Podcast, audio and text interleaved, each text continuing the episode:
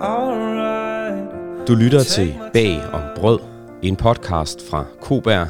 Jeg hedder Morten Jeppesen. Don't see the finish line. I just raise my hand. Ja, der er ingen grund til, at vi bliver ved med at få reklamationer ind for dem. Nej. Nej, men, og de hæver ikke så godt, det er rigtigt. Du er med i en podcast nu, bare så du ved det rigtigt. Sådan her går noget af Lene Eriksens dag på Koberg med reklamationer, som hun kalder det. Andre vil måske kalde det for klager. Det er fint. Tak skal du have. Godt. Hej.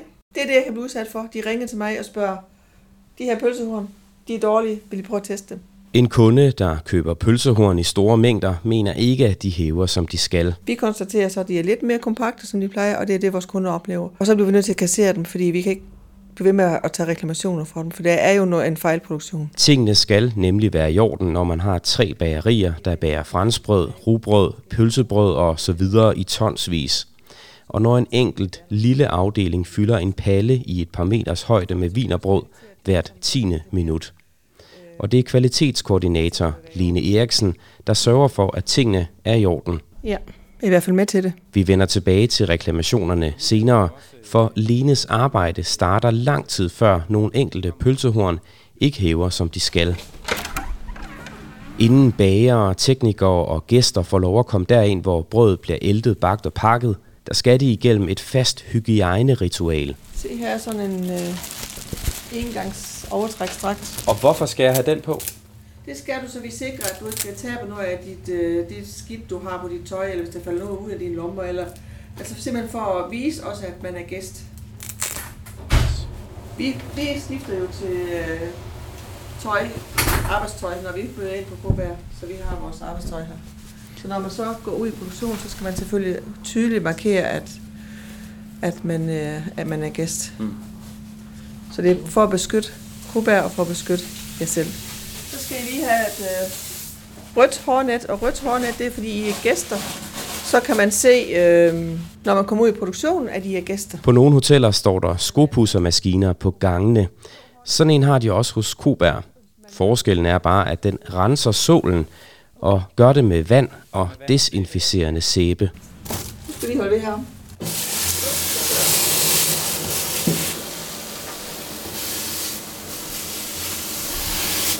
Så, Ja, og så skal du vaske dine hænder. så skal der vaskes hænder. Og der hænger en instruktion, hvordan du skal gøre det. Okay, hænder gøres våde. Så, ja. Hold Sæbe fordeles. Ja. Godt. Tror du, jeg er ved at være der? Ja, det er du. Skyller vi grundigt af. Ja.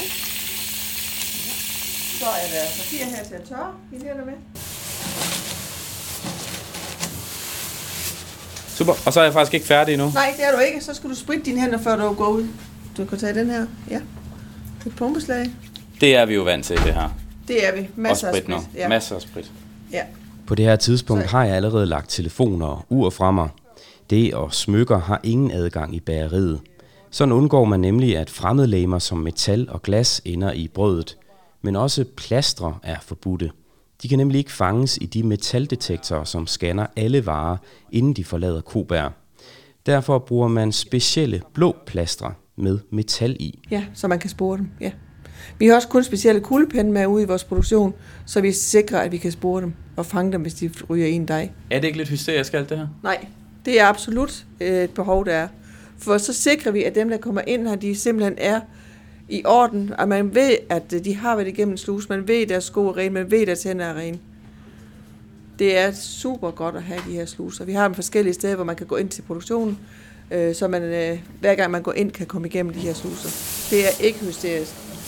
Det er et behov. Efter slusen træder vi ind i de store bagerier, hvor der laves pølsebrød, boller, rugbrød, vinerbrød og lignende til den danske nationaldiæt. Så er vi en produktion her, hvor vi er udgangen af ovnene, hvor der kommer... Inde i bageriet, hvor rækker af pølsebrød kommer duftende ud af ovnen en efter en, støjer der så meget, at det ikke gør sig særlig godt på en podcast. Men her fortæller Lene om den kontrol, bagerne udfører. Hver time bliver metaldetektoren tjekket efter, temperaturer bliver troligt målt og noteret flere gange dagligt.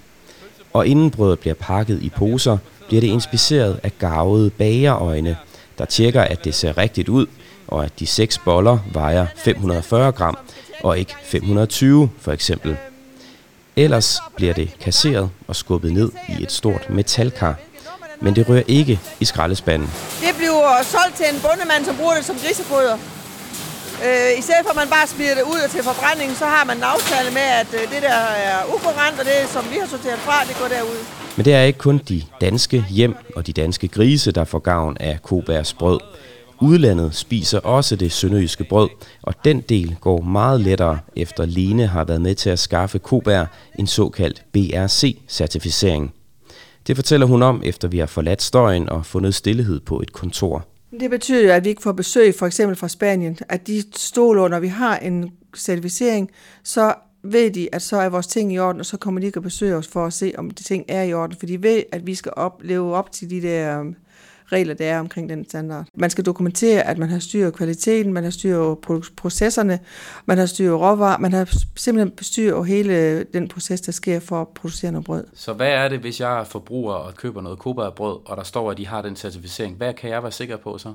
Så kan du være sikker, at det foregår fødevaremæssigt øh, forsvarligt. Er det noget bøvl at få sådan nogle fødevarecertificeringer, eller er det bare at udfylde en blanket, og så er det det? Altså, de bager, som har været øh, bager i 30 år, de tænker i hvert fald, at det her det er værd bøvl. Der er en masse dokumentation, der skal laves ekstra. Man skal være, altså være skarp i omkring, er der godt nok gjort ren, er der godt nok øh, klar til produktion, er ting øh, klar til, at vi kan gøre, er det rigtig vej af, og det skal dokumenteres. Før der kunne man lave en dej, man kunne selv mærke, den er i orden, temperatur er i orden, vi kører. Her skal man dokumentere, at ting er, som de, vi tror, de er. Lenes arbejde består som tidligere nævnt også af at tale med kunder. Vi får nogle gange reklamationer ind også, øh, nogle gange, det, det er sket et par gange med, at øh, der kan være laver i vores brød. Øhm, og vi har altså ingen laver i øh, Kobær, for vi bager ved 200-300 grader, og poser de er helt tætte og rene, og det er umuligt, at der kan komme laver i, og især levende laver. Vi har fået levende laver ind som reklamation. Øhm, når de så kommer ind, og vi ser dem, så, eller nogle gange sender de også bare foto ind af dem, og så kan vi bruge de her fotos. Så kontakter vi vores skadedyrsfirma, som fortæller os, øh, hvad er det for en larve, hvad, hvor kommer den fra? Og så kan man så tænke, øh, hvis det er en larve, der lever i kål, at så er det i hvert fald helt sikkert, at den kan ikke leve i vores miljø. Det lyder som helt detektivarbejde, der går i gang, når nogen ringer ind og siger, at vi har fundet ja. et, et dyr i vores, øh, vores boller. Ja. Det er det også. Vi kan også, øh, hvis vi får øh, reklamationer ind, for eksempel med sten eller med, med metal, så kan vi gå igennem og tjekke dem igennem vores øh, scanningssystem for at se, om vores scanningssystem kan se det. Øhm, og så kan man jo tænke, at det kommer i øh, i forhold til under transport, eller hvordan kan det gå? Vi kan selvfølgelig, hvis det er, har været indbagt, og man kan se, at det er fyldt med stivelse, så er det selvfølgelig en, en ting, der stammer herfra, og så skal blev alle sejl sat til for at finde ud af, hvor kommer det fra. Og hvordan finder man ud af det? Det er også svært. Man skal simpelthen have fat i så mange medarbejdere, og det kan nemt tage en hel arbejdsdag at finde ud af at få det udredt, hvor kommer det fra. Et klassisk problem med brød er selvfølgelig muk. Det her rugbrød skulle have holdt sig til på lørdag, men nu er der muk på, og det er kun torsdag. Det er jo så irriterende, og selvfølgelig skal vi garantere, at det kan holde sig. Så når vi får sådan en mugreklamation ind, så håndterer vi den og tager det alvorligt og bringer den ned til produktionen, om der kan være sket en fejl. Har du ikke lyst til at sige til kunderne, jamen, altså, det er jo brød. Selvfølgelig øh, bliver det muggen. Jo, det kan man godt få lyst til, men, men vi har jo, når det står, det kan holde sig i den tid, det kan, så skal det kunne holde sig. Faktisk er mug og skimmel sæsonbetonet, fortæller Lene. For når landmændene arbejder i markerne i foråret og ved høst, så er der også mere muggen brød. Altså alt det luft, der er, det er, det er der, der er der flere kim i, når man roder i jorden, der, og der er der jo skimmel ude, når man har Hvad er høstet. kim? Kim, det er det, er det der danner grob, altså det er det, der gør, at man får mug og skimmel. Og vi laver sådan nogle øh, prøver i hver eneste uge i alle pakkerier for at følge det der kimtal, for så kan man følge, hvornår er der risiko for, at vi får muggen brød. Og skal lave en ekstra indsats med rengøring og med opmærksomhed omkring skifte handsker. Og, ja. Så I så ikke bare holdbarhedsdatoen lidt ned? Nej, nej, nej. så er der jo nogle sælgere der, og, og supermarkeder, som bliver helt øh, hys, for de har jo garanteret, hvor mange dage de skal kunne holde sig, og hvor mange dage de skal kunne have den i butikken. Take my time. Bag om brød er en podcast fra Koberg. Den er produceret af kontoret Jul, og jeg hedder Morten Jeppesen. I just raise my head with all